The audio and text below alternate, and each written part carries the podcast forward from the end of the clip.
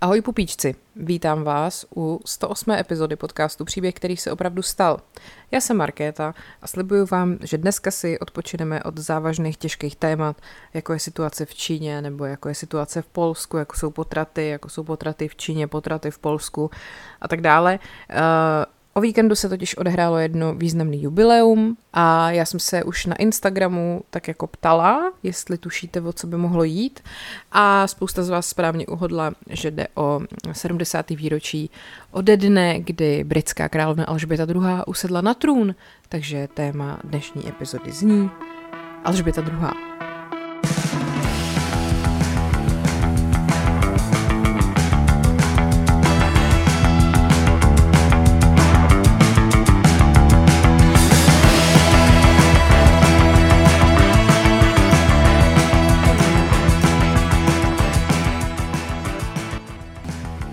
Než se pustím do vyprávění o Alžbětě, tak jenom podotýkám, že já už jsem britskou královskou rodinu zpracovávala několikrát. Mám tady epizodu o princi Filipovi, v bonusech mám o Harrym a Meghan, pak tu mám i nějaký skandály britské královské rodiny. Vy si o ní jako píšete a vypadá to, že vás to baví, mě to vlastně taky baví, takže jsem ráda, že mám teďka příležitost hovořit o Alžbětě.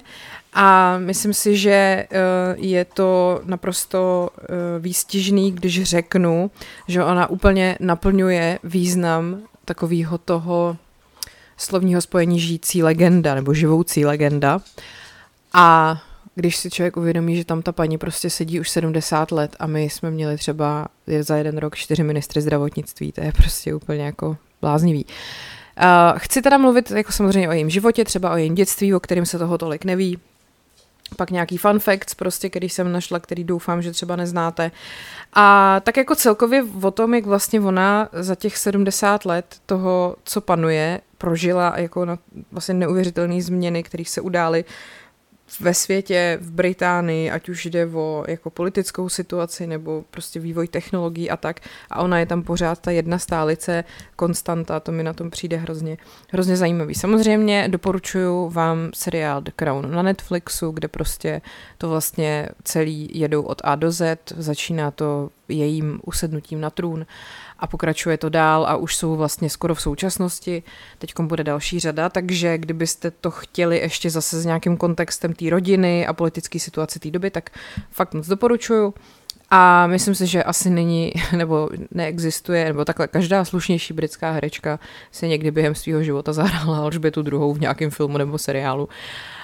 Je to prostě vtipný, když si to člověk představí, že jako jste naživu a oni už vlastně o vás točí filmy a seriály a tak nějak každej si jako to vykládá po svým, že jo, protože vy úplně nejste jako nejzdílnější člověk, co by si psal deník a někde ho zveřejňoval na internetu. No, tak, teď jsem se vykecela na začátek a jdeme na to. Já si myslím, že vlastně by bylo dobrý začít tím, jak vůbec vznikla britská královská rodina. V roce 1215 král Jan schudnul a musel se obrátit na svůj lid, aby získal peníze. A protože se teda ten lid vlastně jakože on se vlastně tomu lidu zavázal a on tudíž potom vlastně vytvořil takzvanou velkou listinu nebo Magnu chartu, kde jako tomu lidu dal do rukou nějakou moc tím, že vznikly dvě sněmovny. Dolní sněmovna a sněmovna lordů, který jsou teda volený. A vlastně ta síla nebo ta moc těch sněmoven byla v roce 1649 třeba tak silná, že nechali useknout hlavu králi Karlovi I., když se jim zepřel a pokoušel se je nějak rozpustit. Jo? Nevyšlo to. V následujících staletích se pak v Anglii vyvinula takzvaná konstituční monarchie, která zahrnovala Wales, Skotsko, Severní Irsko a s tím, jak se rozšířilo britský impérium, tak potom i tak vzdálený země, jako je třeba Austrálie nebo Nový Zéland. A dneska existuje 15 těchto bývalých britských kolonií, které jsou teď momentálně už známý jako království Commonwealthu, který vlastně nadále uznávají královnu Alžbětu II. Nejen jako hlavu Commonwealthu, ale i jako svoji vlastní hlavu státu. Tak, takhle stručně, jo? Co dělá královská rodina vlastně? Královská rodina je taková parta lidí, kteří se hodně usmívají a mávají ve své roli napříč celým tím Commonwealthem. Se dá říct, že jako posilují morálku a jakoby přinášejí lesk na takové akce, jako je třeba otevření nový elektrárny, jo, nebo tak. A od mladších členů rodiny se očekává, že vstoupí do ozbrojených sil, nebo že se budou třeba podílet na nějaký velmi užitečný sociální službě nebo budou vést nějaký charitativní organizace. Nehodí se vydělávat moc peněz, jo? To je tabu, to se nedělá. Lidi z královské rodiny taky předávají medaile různým vojákům, poháry vítězným sportovním týmům a v každé oblasti, do které vstoupí, se od nich očekává, že půjdou takovým jako dobrým příkladem. To se ne úplně vždy povedlo, že ať už jde třeba v posledních letech o havárii prince Filipa v autě na začátku roku 2019, OK, jako bylo mu asi 98, tak se to dá pochopit, že jo. Nebo potom, myslím si, že takovej nejaktuálnější skandál, který je opravdu jako drsnej, je princ Andrew a jeho velmi jako kritizovaná snaha obhájit jeho přátelství s tím odsouzeným americkým sexuálním delikventem Jeffreym Epsteinem a Bůh ví, jak on moc v tom jako celým figuruje, to se vlastně teďka řeší a královna ho pro jistotu zbavila všech titulů a poct a nechává ho, ať se v tom koupe sám. Já si myslím, že to byl správný krok. Jako když teda ale vememe to, jakou moc ta královská rodina má, tak vlastně žádnou, se dá říct, jo? Protože podstatou této zastupitelský lidový monarchie je, že veškerou moc má lid a panovník vlastně žádnou, i když to vlastně tak na první pohled nevypadá, když oni si stoupnou, že jsou nazdobený jak panáci, mají všechny ty řády, zlatý vařečky a šerpy, tak to vypadá prostě, že tyjo, v obden prostě někoho popraví na gilotině, ale ve skutečnosti je to spíš jako reprezentativní funkce samozřejmě. Alžběta nebo vůbec celá královská rodina nesmí vlastně nebo nemá vyjadřovat svoje politické názory, můžou, pozor, podporovat fotbalové týmy, ale královna je vlastně taková jako mluvčí, dá se říct, té vlády a zároveň i mluvčí toho lidu, jo. Takže ona jakoby reprezentuje tu moc lidu a vlastně jakoby nemá mít žádný vlastní názory. Takže když prostě by jako vyjadřila nějaké své politické preference, tak je to považovaný za totální jako fopa. Ona to teda nikdy neudělala. Samozřejmě, že může mít nějaký osobní sympatie nebo antipatie třeba k jednotlivým premiérům, to k tomu se dostanu, ale prostě navenek oficiálně nic takového nedělá. A proč vlastně vůbec jako lidi se o tu královskou rodinu zajímají? Já si myslím, že to je proto, že třeba na rozdíl od politiků, který přicházejí a odcházejí, tak ta královská rodina, kterou vlastně lidi vidějí i jakoby vyrůstat, já nevím, další generace a je tam vlastně furt ta sama, tak jako vytváří takový ten pocit té kontinuity v té společnosti, jo?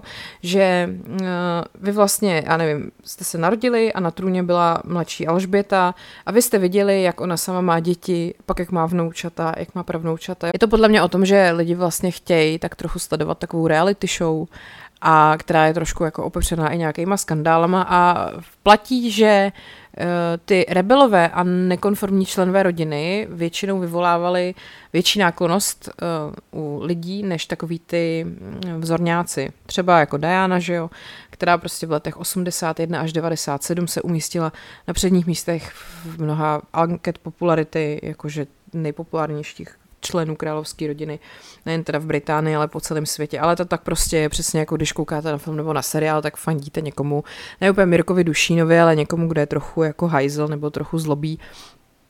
Tak si myslím, že tohle je podobný. Mimochodem teď mi došlo, že o Dianě vlastně mám taky jednu speciální epizodu. Tak, to byl takový úvodíček a pojďme se teda podívat. Ještě by, jako tady mám takový zamyšlení, jo, prosím vás. Když si vemete, že královna prostě třeba nikdy, já nevím, nebyla nakupovat v supermarketu, jo? Nebo třeba nikdy nebyla jako v bazénu, nebo třeba nikdy si nevsadila sportku, nebo prostě nikdy neřešila splátky, nebo hypotéku, nebo důchod, jo? Nebo třeba prostě nikdy nebyla nezaměstnaná, nebo ji nikdy nepovýšili. Nikdy se prostě nebyla nervózní třeba před zkouškou na vejšce, jo? Nebyla na demonstraci, nebyla na festiáku, ani nebyla třeba v hospodě, aby sledovala mistrovství světa v hokeji. Prostě, když to člověk takhle řekne, tak je úplně divný, že člověk bez tady toho všeho, co jsem tady vyjmenovala, jakoby může normálně fungovat, protože prostě ona žije v úplně jiném světě a zároveň ale tomu našemu světu, nebo ne našemu, ale britskému světu jako vládne. Je to strašně zvláštní, nicméně, teda, abych se jí úplně neupírala, její nejoblíbenější seriál jsou Vraždy v Midsummeru, takže na televizi se kouká, jo? Každopádně, jako pro mnoho lidí ona prostě představuje tu stabilitu a kontinuitu a prostě takový ten tweedovej kabát. A je to taková ta staromódní křesťanská záležitost, takovej ten morální konzervativismus, prostě je to taková národní historie a kolektivní tradice a taková ta britskost, jo? To prostě, to všechno symbolizuje ta Alžběta. Ale paradoxně, nebo ironický je, že málo který panovník předsedal době, která by byla tak moc plná dramatických a bouřlivých změn, jo, protože vemte si, že ona tam sedí od zániku britského impéria, od úpadku britského křesťanství až prostě po rozvody v té svojí rodině, nástup digitálních technologií. Vlastně tady ta doba těch změn je určitě ten důvod, proč ona má takovou záměrně jako staromódní image a proč je to tak populární, protože prostě všechno se změnilo, společenská, kulturní oblast, všechno je úplně jinak, naše oblečení, jídlo, radosti, hodnoty, koníčky, jo, dovolený, všechno, ale ta Alžběta je jakoby furt stejná. A myslím si, že to je ten důvod, proč to vlastně pořád jako funguje. Ona vyrostla nebo se narodila v době, kdy se ženský emancipovali, začaly si stříhat vlasy nakrátko, nosili prostě kratší sukně, začaly kouřit, pít, dokonce řídit automobil. A potom se vlastně stala královnou v roce 52, to bylo v době toho londýnského smogu, o tom jsem taky měla epizodu. A to byla taková ta doba, kdy se všichni jako obraceli do budoucnosti od té hnusné druhé světové války a doufali, že teď konečně bude všechno jako lepší. A takový ten svět předtím jako končil a tvořil se postupně novej. Teď nám to přijde vlastně úplně celý jako předpotopní. Když si vezmete, že víc než každý čtvrtý člověk v Británii měl venkovní toaletu a třeba ledničky a pračky prostě byly drahý luxus a televizi skoro nikdo neměl a po silnicích dneska jezdí 35 milionů aut, tehdy jezdili 3 miliony.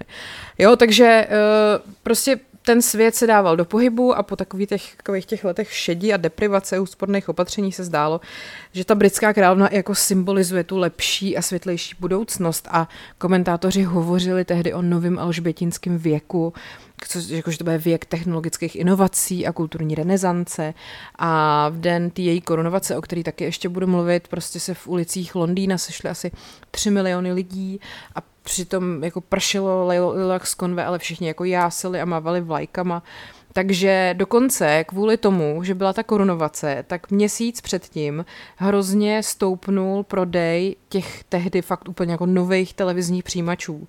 A v samotný ten den potom ten přenos sledovalo skrz televizi BBC asi 20 milionů lidí.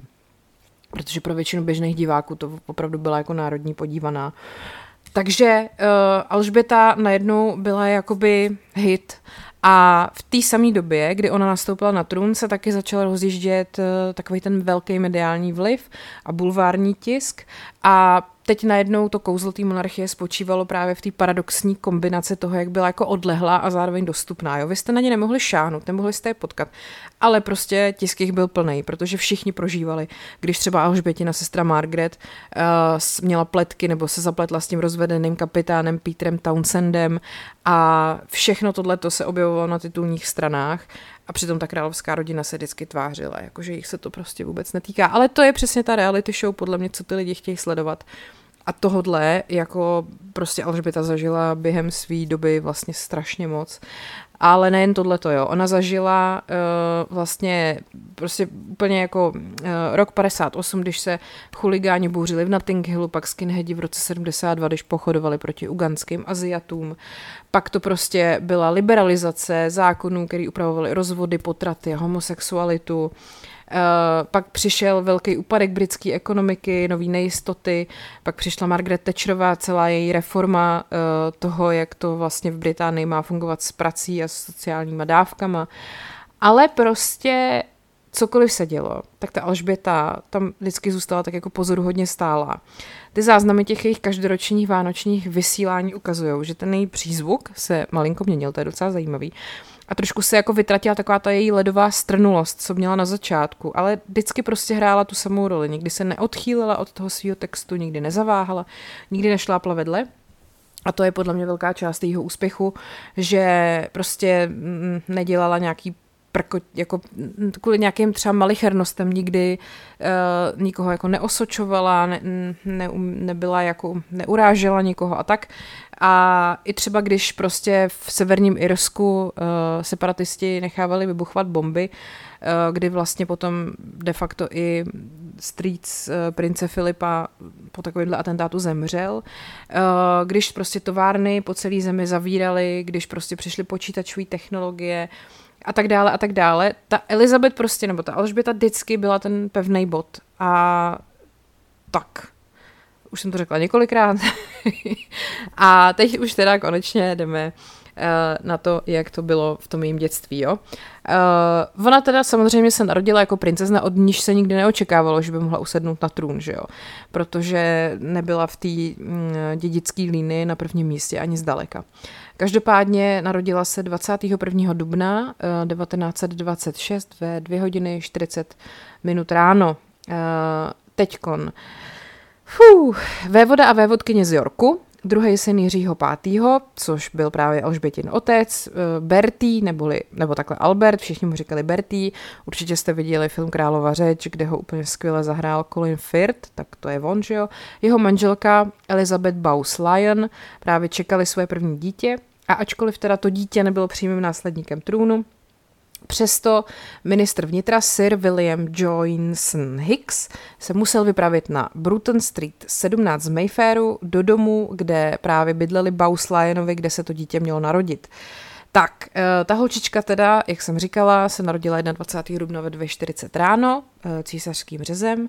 Dlouho jsme si přáli dítě, aby naše štěstí bylo úplné, napsal Bertie, a dítě bylo malé zlatíčko s krásnou pletí.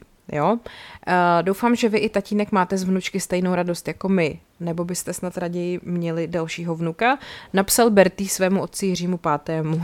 Dítě bylo oficiálně třetí v pořadí na trůn, ale protože bylo dítětem druhého syna Jiřího Pátého a navíc ženského pohlaví, tak bylo samozřejmě předurčeno k tomu, aby ho v nástupnictví odsunuli synové, který by se případně narodili tomu jejímu strýci, což byl princ z Walesu, ten...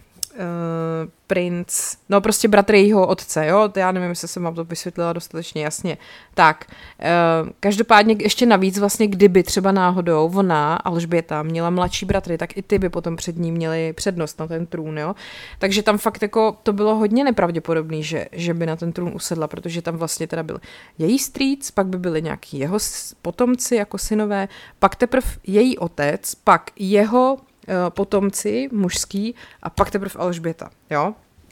Tak, jmenovala se teda Alžběta Alexandra Marie po své matce, prababičce a babičce a byla prostě předurčená maximálně k tomu, aby se jako dobře vdala, jo? Potom 3. května, o 14 dní později, vyhlásili horníci velkou generální stávku. Pro konzervativního premiéra Stanleyho Baldwina to byla cesta k anarchii, ale vláda tehdy vyzývala střední vrstvy, aby jako proti tomu zasáhly. Do 12. května potom ta stávka byla odvolána a následujícího roku potom vlastně vláda zakázala takovýhle stávky a stávky, které měly jako za cíl vlastně nátlak na vládu a znemožnili prostě další generální stávku a obnovili různý jako mocenský struktury. A o 2 týdny později byla Alžběta Alexandra Marie pokřtěná arcibiskupem z Yorku v Buckinghamském paláci. Mladá princezna byla oblíbená u svých prarodičů, asi logicky taky jako. A jako jedna z mála lidí v rodině se nebála krále, který mu říkala dědeček Anglie. To je docela vtipný. Počátkem roku 1927 odjeli její rodiče na turné po Austrálii a Novém Zélandu a nechali ji s chůvama. A po návratu si zařídili nový dům na Piccadilly 145 poblíž Hyde Parku. Měl pouhých 25 ložnic, prostě 25 plus 1, klasika. Kolik asi platili nájem? Já myslím, že nic. Výtah a taneční sál, ale teda na královský poměry to vlastně bylo velmi jako útulný a normální a jakože její kámošky, se kterými si hrála, byly dcery podnikatelů a lékařů, ani ne jako princezny, jo, takže docela jako vlastně taková řadová vlaška to byla, jo, skoro až lůza, to dá se říct. No, v roce 1930 se narodila princezna Margaret. Tentokrát musel ministr vnitra John R. Klein sputovat na zámek Glamis, což byl tentokrát rodnej dům vévodkyně z Yorku. S potěšením mohu konstatovat, že má velké modré oči a železnou vůli, což je veškerá výbava, kterou dáma potřebuje, napsala vévodkyně. Když obě holčičky vyrostly, ukázalo se, že mají velmi rozdílné povahy. Alžběta byla svědomitá, poslušná a pořádku milovná, nemohla jít spát, aniž by si neosedlala a nenakrmila všechny koně v jeslích a úhledně je nesrovnala do řady. Margaret byla hravá, cílevědomá a měla ráda lumpárny. Z každé chyby nebo rozlitého pití vinila svého imaginárního kamaráda, bratrance Halifaxe, to mi připomnělo, jak jsme měli na Gimplu, imaginárního spolužáka Jirku Kudlu. A nechali jsme ho zapsat i do třídnice několikrát a pak dokonce byl i na našem maturitním plese. No. A když vyrostli, tak se ukázalo, že teda opravdu ty povahy jsou ještě rozdílnější, než to vypadalo. No, když bylo Elizabeth 7 let, nebo Alžbětě teda, tak dostala novou vychovatelku slečnu Marion Crawford. Ta byla doporučena její matce jako venkovské děvče, která je dobrou učitelku, až na matematiku. Ale jako matka Alžběta starší, jako by nehledala úplně náročný studijní plán pro Alžbětu, že jo? Protože ona i její manžel školu nesnášeli, dokonce tomu vévodovi, tomu Bertiemu se jako vždycky posmívali, že takový ňouma. A královský pár jako chtěl pro ty svoje dcery opravdu šťastný dětství a hezký vzpomínky, což znamenalo jako minimum hodin výuky. A král měl jednou prosbu, naučte Margaret a Lilibet takhle říkali Alžbětě, slušnému jako zacházení, nebo vychování spíš asi. No a režim té slečny Crawfordový byl jako mírnej. Ta Alžběta dostávala lekce od 9:30 do 11:00 dopoledne, ty vole, hodinu a půl denně prostě školy. A zbytek dne se věnovala hrám venku, tanci a zpěvu a pak měla i hodinu a půl čas na odpočinek. No a na rozdíl teda od svých rodičů, ale učení měla vlohy a bavila jí historie a literatura, ale měla opravdu jen málo příležitostí k tomu, aby soustavně studovala. Královna Marie, to byla jako její babička, kritizovala jejich vzdělání a jako snažila se nějak s nima třeba o prázdninách dohánět nějaký domácí úkoly, ale bezvýsledně. Alžběta nejraději ve volném čase se věnovala koním a psům, což určitě ocení hlavně čtenáři časopisu Kůň a pes, a prohlásila, že se chce provdat za farmáře, aby mohla mít spoustu krav, koní a psů. No, tak Jiří Pátý, takže jako Alžbětin dědeček, zemřel v lednu 1936 a na trůn nastoupil princ z Walesu, což byl bratr Alžbětina otce Bertieho, jako Eduard VIII. Ale právě že, a to myslím, že už jsem vám taky vlastně vyprávěla v nějakém podcastu, což bylo v rámci těch skandálů. Ne, to bylo ještě v jiném. To bylo takový ty vztahy, které změnily jako chod dějin. Tak tohle je přesně ono, protože král Eduard VIII byl zamilovaný do své milenky Wallis Simpsonové a protože rozvedenou Američanku nikdo jako nemohl prostě akceptovat jako britskou královnu, tak se prostě král Eduard VIII rozhodl, že abdikuje. A bylo jasný, že tím pádem bude muset na trůn nastoupit jeho bratr Bertie. 10letá Alžběta se 10. prosince chystala zapsat si poznámky z hodiny plavání, když venku zaslechla skandování Bůh ochraňuj krále. Zeptala se lokaje, co se stalo a ten jí řekl, že její strýc abdikoval a králem se stal její otec. Rozběhla se k sestře, aby jí tu novinu sdělila. Znamená to, že budeš muset být příští královnou? Zeptala se Margaret. Ano, jednou, odpověděla Alžběta. Chudáčku, řekla Margaret. No a ale tváří tvář, tady k tomu už si právě v dětství ta Alžběta osvojila takovou techniku, kterou používala po celý život. Prostě se držela té své rutiny a snažila se působit, jako že jí to nějak nevzrušuje.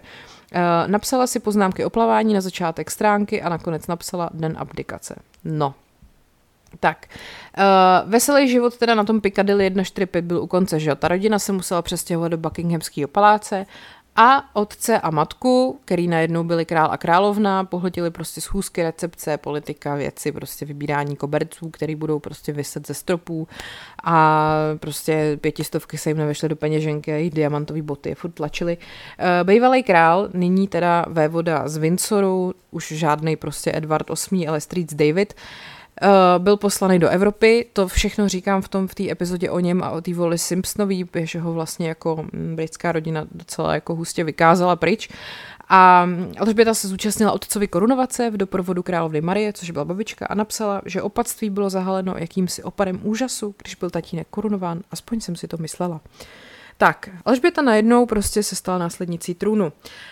A královna Marie, tudíž teď už vlastně ex-královna, jo, vlastně královna vdova, zintenzivnila svůj kampaň za vzdělání a zavedla jako další dějepis v tom učení. A v roce 1938 potom začala Alžběta dostávat lekce ústavní historie od místopředsedy Eatonu, což je college v Británii, v Anglii, kam potom chodil i princ William, Henryho Martna. Martnova výuka byla důležitá pro to, jak ta Alžběta má vnímat tu svoji roli, protože on jí řekl, že vlastně jako hovořil s ní o důležitosti toho, jak má prostě mluvit s poddanejma a podobně. Jakože jim nemá říkat prostě vypusťte poddané a pak na ně střílet, ale že jim má normálně třeba podat ruku, i když samozřejmě v rukavici není blázen. No, dobrý, jdem dál. Palác a vláda se starali o to, aby princezna nepůsobila příliš izolovaně. Byla zřízena první buckinghamská dívčí průvodcovská skupina. Do níž bylo ve středu odpoledne do paláce zváno 20 dívek.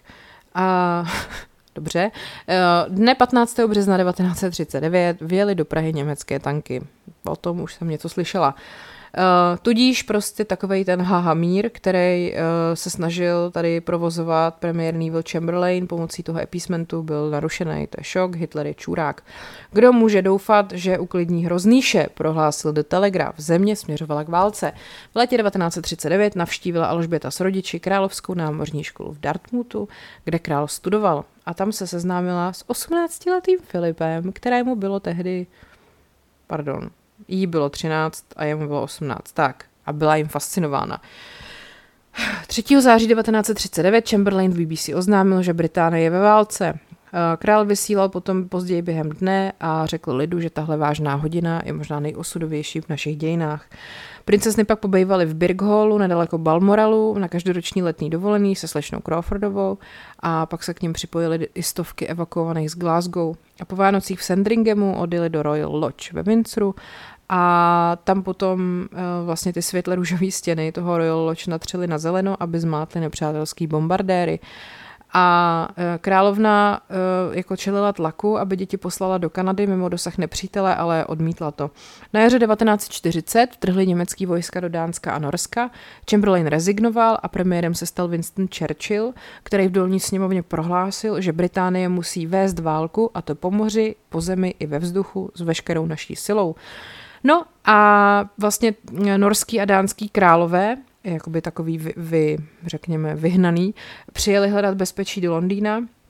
Princezny byly poslány na hrad Windsor, kde zůstaly po zbytek války, stejně jako korunovační klenoty, které byly zabalený v podzemních sklepeních papíru. No, každopádně princezny byly klíčem k takové propagandistické strategii. Národu bylo sdělený, že se nacházejí na tajném místě na venkově, kde sebou nosí plynové masky a na zeleninovém záhanku pěstují vlastní mrkev a brambory, tak to je hodně hustý. Ale ani princezny nebyly ušetřeny těch válečných hrůz. V průběhu konfliktu bylo na Windsor Great Park svrženo 300 bomb, takže často v noci budili a posílali právě do podzemních sklepení hradu a stejně jako Churchill spali v takových kombinézách na zip, které byly navržený tak, jakože byly prostě poskytovaly teplo a byly takový praktický při náletech, takzvaný sirénový obleky. Mě zajímalo, jak se do toho Churchill dostal teda. No, palác opakovaně odmítal žádosti, aby Alžběta promluvila v rozhlase. A v roce 1940, když Luftwaffe srovnala britský města se zemí, král a královna změnili názor. A v době, kdy byla podpora válečného úsilí ze strany Ameriky nějaká, skoro souhlasili s tím, aby princezna vysílala v BBC pro děti v Severní Americe. Takže 13. října přednesla svůj projev, v němž vyjádřila, jak ona a její sestra soucítí s těmi, kteří byli evakuováni, protože z vlastní zkušenosti víme, co to znamená být daleko od těch, které milujeme ze všeho nejvíc. Ten její projev měl velký úspěch. Princezna zde včera sklidila obrovský úspěch, hlásil severoamerický zástupce BBC. Tentokrát jsme všichni v první línii, potom řekl král ve svém vánočním poselství na konci roku 1940. Bombardování britských měst pokračovalo až do dubna, Británie vstoupila do trvalého období prostě strádání a v roce 1941 zavedla jako první země na světě branou povinnost pro svobodné ženy. A když bylo Alžbětě 16 let, tak prosila svého otce, aby jí dovolil vstoupit do, jakoby na, jako vlastně, abyš prostě do práce, prostě do práce. A byla teda vyslechnutá, ale jako neumístili ji někam, protože král si samozřejmě přál ty své dcery chránit.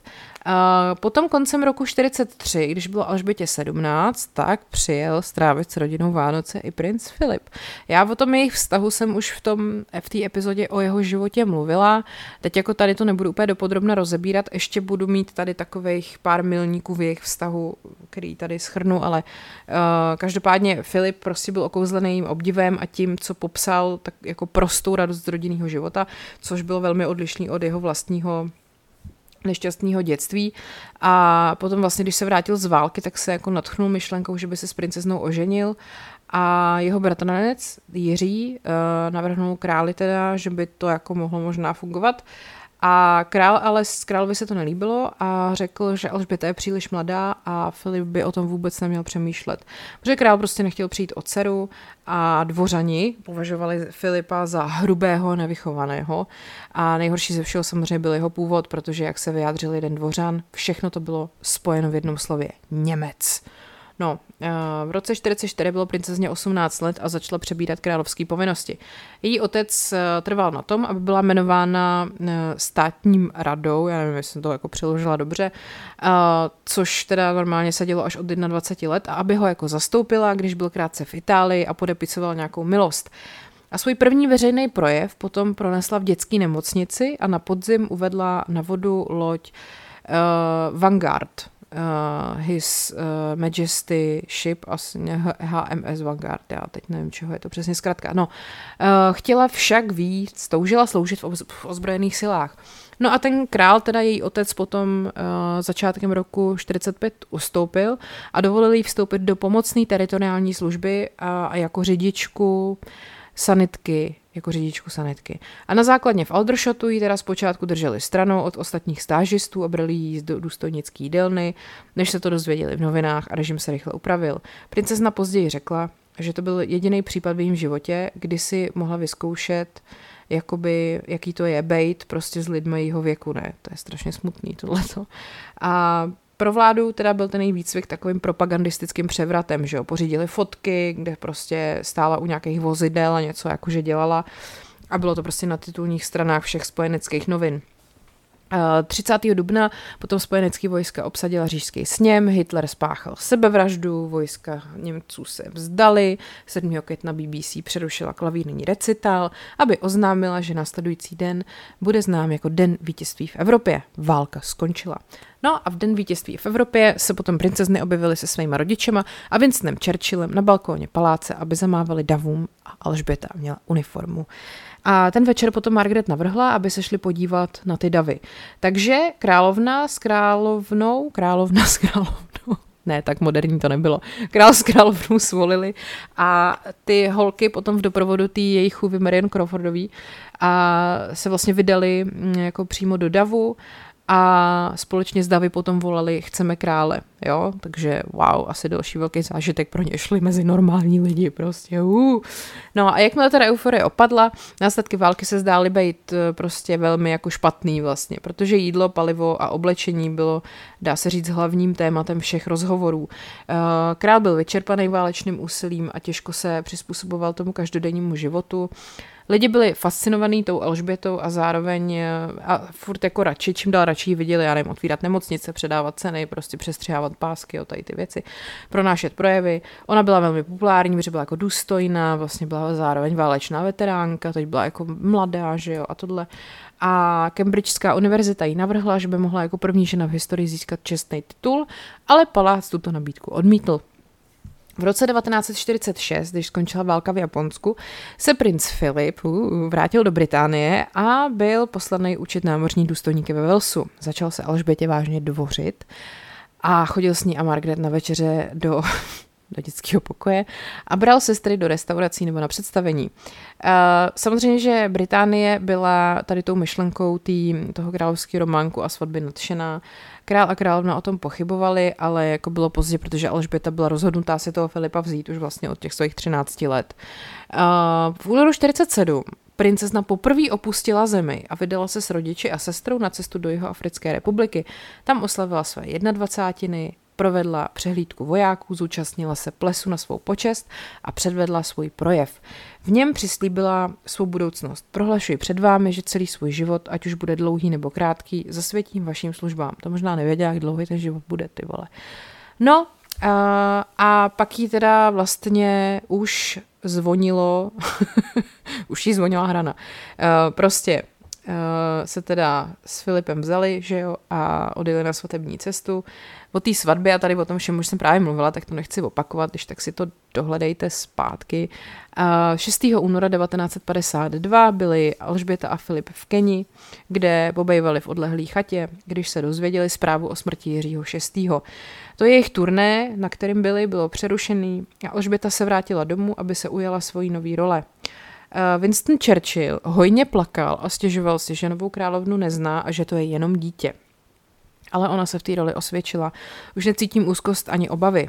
Nevím, čím to je, ale nějak jsem ztratila veškerou plachost, když jsem se stala panovnicí a musela jsem přijmout premiéra. A Churchill velmi rychle změnil názor. Všichni filmaři na světě, i kdyby prohledali celý svět, by nenašli nikoho, kdo by se na tu roli tak hodil, jo, k tomu najednou řekl. Takže 2. června 1953 byla Alžběta korunovaná a toho samého dne potom přišla zpráva o dobytí Ivristu Edmundem Hillerym a noviny vyhlásily nový alžbětinský věk. Tak, pojďme se podívat na to Alžbětino vládnutí, na takový highlighty a tak. Jako díky vynálezu letecké dopravy je vlastně královna nejčastěji cestujícím britským panovníkem. V letech 1953 až 4 podnikla 6měsíční cestu po zemích Commonwealthu a jen v Austrálii urazilo letecky 10 000 mil. Největší krizi toho Commonwealthu zažila v roce 1965, kdy Ian Smith, premiér Rodézie, odmítal kroky směřující k většinové vládě a hádal se s britským premiérem Haroldem Wilsonem, který prosazoval zrovnoprávnění černošského obyvatelstva. Smith prohlásil Rodézii za nezávislou zemi pod vládou královny, tedy de facto za zemi Commonwealthu, a Wilson odvolal vysokého komisaře a zavedl sankce a Smithova loajalita vůči královně byla odmítnutá. Ten jeho režim pak pokračoval až do vzniku nový Zimbabwe-Rodézie v roce 1979. Vedle rozsáhlých zahraničních návštěv spočívá odkaz královny jako panovnice v její politické neutralitě, jak jsem říkala. Ona, jak se v mládí vzdělávala v historii a ústavních záležitostech, tak právě je příkladem ideálu konstitučního monarchy. Nemá se vměšovat do politických záležitostí. V roce 1957 se jí dostalo první výrazný kritiky poté, co Anthony Eden odstoupil z funkce premiéra. Konzervativní strana neměla žádný systém volby vůdce a královna tudíž na radu Churchilla a markíze ze Salisbury, který vlastně promluvili ke kabinetu, vyzvala Harolda McMillana, aby se stal premiérem. A což některým právě připadalo jako favorizování, protože měli prostě jinýho svýho oblíbence. Když pak Macmillan v roce 63 odstoupil, byl vybrán Alex Douglas Home a pozorovatelé obvinili Macmillana, že proces zmanipuloval a podobně. V roce 1965 potom byl zavedený řádný mechanismus, který měl najít vůdce nezávisle na královně. A od té doby si dávala pozor, aby se nezdálo, že upřednostňuje nějakou stranu nebo jednotlivce. Takže se nikdy nedozvíme, kterýmu premiérovi ona by jako ve skutečnosti dala přednost. Levicoví premiéři ji hodnotili jako pravicovou, ale třeba vůdkyně konzervativců paní Thatcherová si nad královnou zoufala jako nad typem ženy, která by mohla volit levici. Jo? Když Alžběta dosedla na trůn, jak jsem říkala, došlo k rozmachu médií, 24hodinových zpravodajských kanálů, internetového zpravodajství a sociálních sítí. Za jeho mládí mohla královská rodina zůstat v soukromí, ale dneska je to prostě nemožný. Andrew se narodil v roce 1960, Edward v roce 1964 a královská rodina fascinovala celou zemi. V roce 1977 vlastně Sex Pistols útočili písničkama na takovou tu úctu ke koruně. A nicméně bylo stříbrný jubileum a byla to taková exploze pouličních večírků a patriotismu. A královna navštívila Severní Irsko a bylo to ale teda krátký a policejně střežený, protože ona vůbec vlastně nevystoupila z té jachty v Belfastu, protože právě v roce 79 potom její příbuzný Filipův Lord Mountbatten byl zabitej bombou těch IRA. V 80. letech se zdálo, že monarchie je na tom zase dobře, protože miliony lidí vlastně sledovali svatbu prince z Walesu s lady Dianou Spencerovou v roce 81 se všema těma atributama pohádkovejma. V následujícím roce se narodil princ William, pak 84 princ Harry, princ Andrew se pak v roce 86 oženil se Sarah Fergusonovou, takže se zdálo, že princezna z Walesu jako Diana a vévodkyně z Yorku neboli Sarah Ferguson neboli Fergie vnesli do monarchie takový ten svěží vítr a davy jima byli jako fascinovaný, jenomže ta pohádka netrvala dlouho. V roce 92 se princ Andrew rozešel se Sarou a princezna Anna, což byla vlastně taky dcera, že jo, Alžběty, se rozvedla se svým manželem. Navíc vyšla bombastická kniha Andrewa Mortona Diana, její pravdivý příběh. Královna byla při návštěvě německých Drážďan, který vlastně byli za druhé světové války těžce zbombardovaný, zasypaná vajíčkami, jo? Takže nejen Jiří Paroubek, nejen Andrej Babiš, ale i Alžběta II. V listopadu 92, v den 45. výročí královniny svatby, někdo vlastně poškodil hrad Windsor požárem. Vláda ohlásila, že zaplatí opravy, což vyvolalo mezi lidmi pobouření. Premiér John Major tehdy oznámil, že královna bude poprvé platit daň z příjmu a královna potom po požáru označila ten rok za svůj annus horribilis, hrozný rok, ale tím to neskončilo, protože ještě v prosinci stihli Charles s Dianou oznámit, že se rozvádějí. No a veřejná tvář monarchie se kvůli tady tomu všemu nadále jako spíš propadala. A v roce 95 potom právě královna dvojici navrhla jako definitivní rozvod a oni to v roce 96 udělali. Pak, že jo, na konci srpna 97 Diana havarovala v autě s Dodym Alfaidem a princezna teda zemřela. Královna, princ Filip, Charles a Harry byli na Balmoralu, což je skotský prázdninový sídlo královské rodiny, a rozhodli se tam zůstat. A tohle rozhodnutí také vyvolalo rozhořčení veřejnosti. Ukažte nám, že vám na nás záleží. Skandovali lidi a psalo se v novinách. A královna se nakonec vrátila do Londýna a promluvila k národu, pochválila Dianinu vřelost a hovořila o těch svých pocitech babičky. Takže jakoby to bylo takový jako katastrofa zažehnána, ale to nadšení z královské rodiny zůstalo jako utlumený. Když potom přišly oslavy zlatého jubilea v červnu 2002, čili jakoby před 20 lety, to vlastně bohužel bylo zároveň brzo po úmrtí princezny Margaret v únoru toho samého roku a královny matky v březnu, takže ty oslavy nebyly nějak moc velký. Pak bohužel taky ještě tomu jako té nepopularitě přispěla Kamila Parker Bowlesová, která si pak vzala prince Charlese v roce 2005.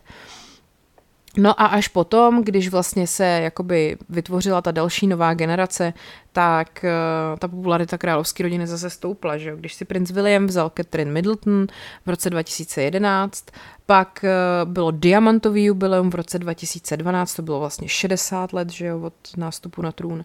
A navíc potom byly olympijské hry v Londýně, takže to taky jako by pomohlo. A potom pro královnu vlastně v posledních letech jejího panování bylo nejdůležitějším úkolem navázání vztahu se Severním Irskem a Irskou republikou. V roce 2011 byla na státní návštěvě Irska a pronesla významný projev o věcech, které bychom si přáli udělat jinak nebo vůbec. Takže v roce 2012 se pak v Severním Irsku setkala s Martinem McGuinnessem, což byl bývalý vůdce IRA, jo? A v roce 2014 se pak uskutečnila první návštěva státní irského prezidenta Michaela Higginse, který hovořil o vytváření budoucnosti, která nabízí naději a příležitost pro britský a irský lid, což je prostě takovej výraz míru a jednoty, který se třeba ještě v 70. letech zdál úplně nemožný. No, vlastně královna už předstihla královnu Viktorii jako nejdéle vládnoucí britskou panovnici, protože Viktorie vládla 63 let a 7 měsíců a dá se říct, že pro mnohý lidi je prostě nejúspěšnější díky své nestrannosti a takovým těm jako všem povinnostem, kterým se věnuje. Vlastně během Alžbětiny vlády ta britská monarchie dohnala všechny ostatní monarchie v celé Evropě a umožnila ženám stejný právo na trůn jako mužům. A v roce 2013 bylo vyhlášený, že prvorozený dostane funkci, ať už je to muž nebo žena. Takže prostě Alžběta II. Mimo jiné dokázala, že žena může tuhle funkci vykonávat stejně dobře jako muž, což jsme my normální lidi samozřejmě věděli, ale OK.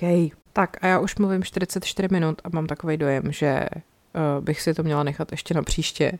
Takže na příště si nechám královnin vztah s jednotlivými premiéry, taky milníky v jejím vztahu s princem Filipem a taky těch spoustu fun facts a ještě si už něco najdu dalšího. Možná i tu korunovaci dám, teď mi to přišlo moc takový rozvláčný, ale nějak si to ještě splácám do příště. Tak doufám, že vás to bavilo, že jste se dozvěděli něco novýho.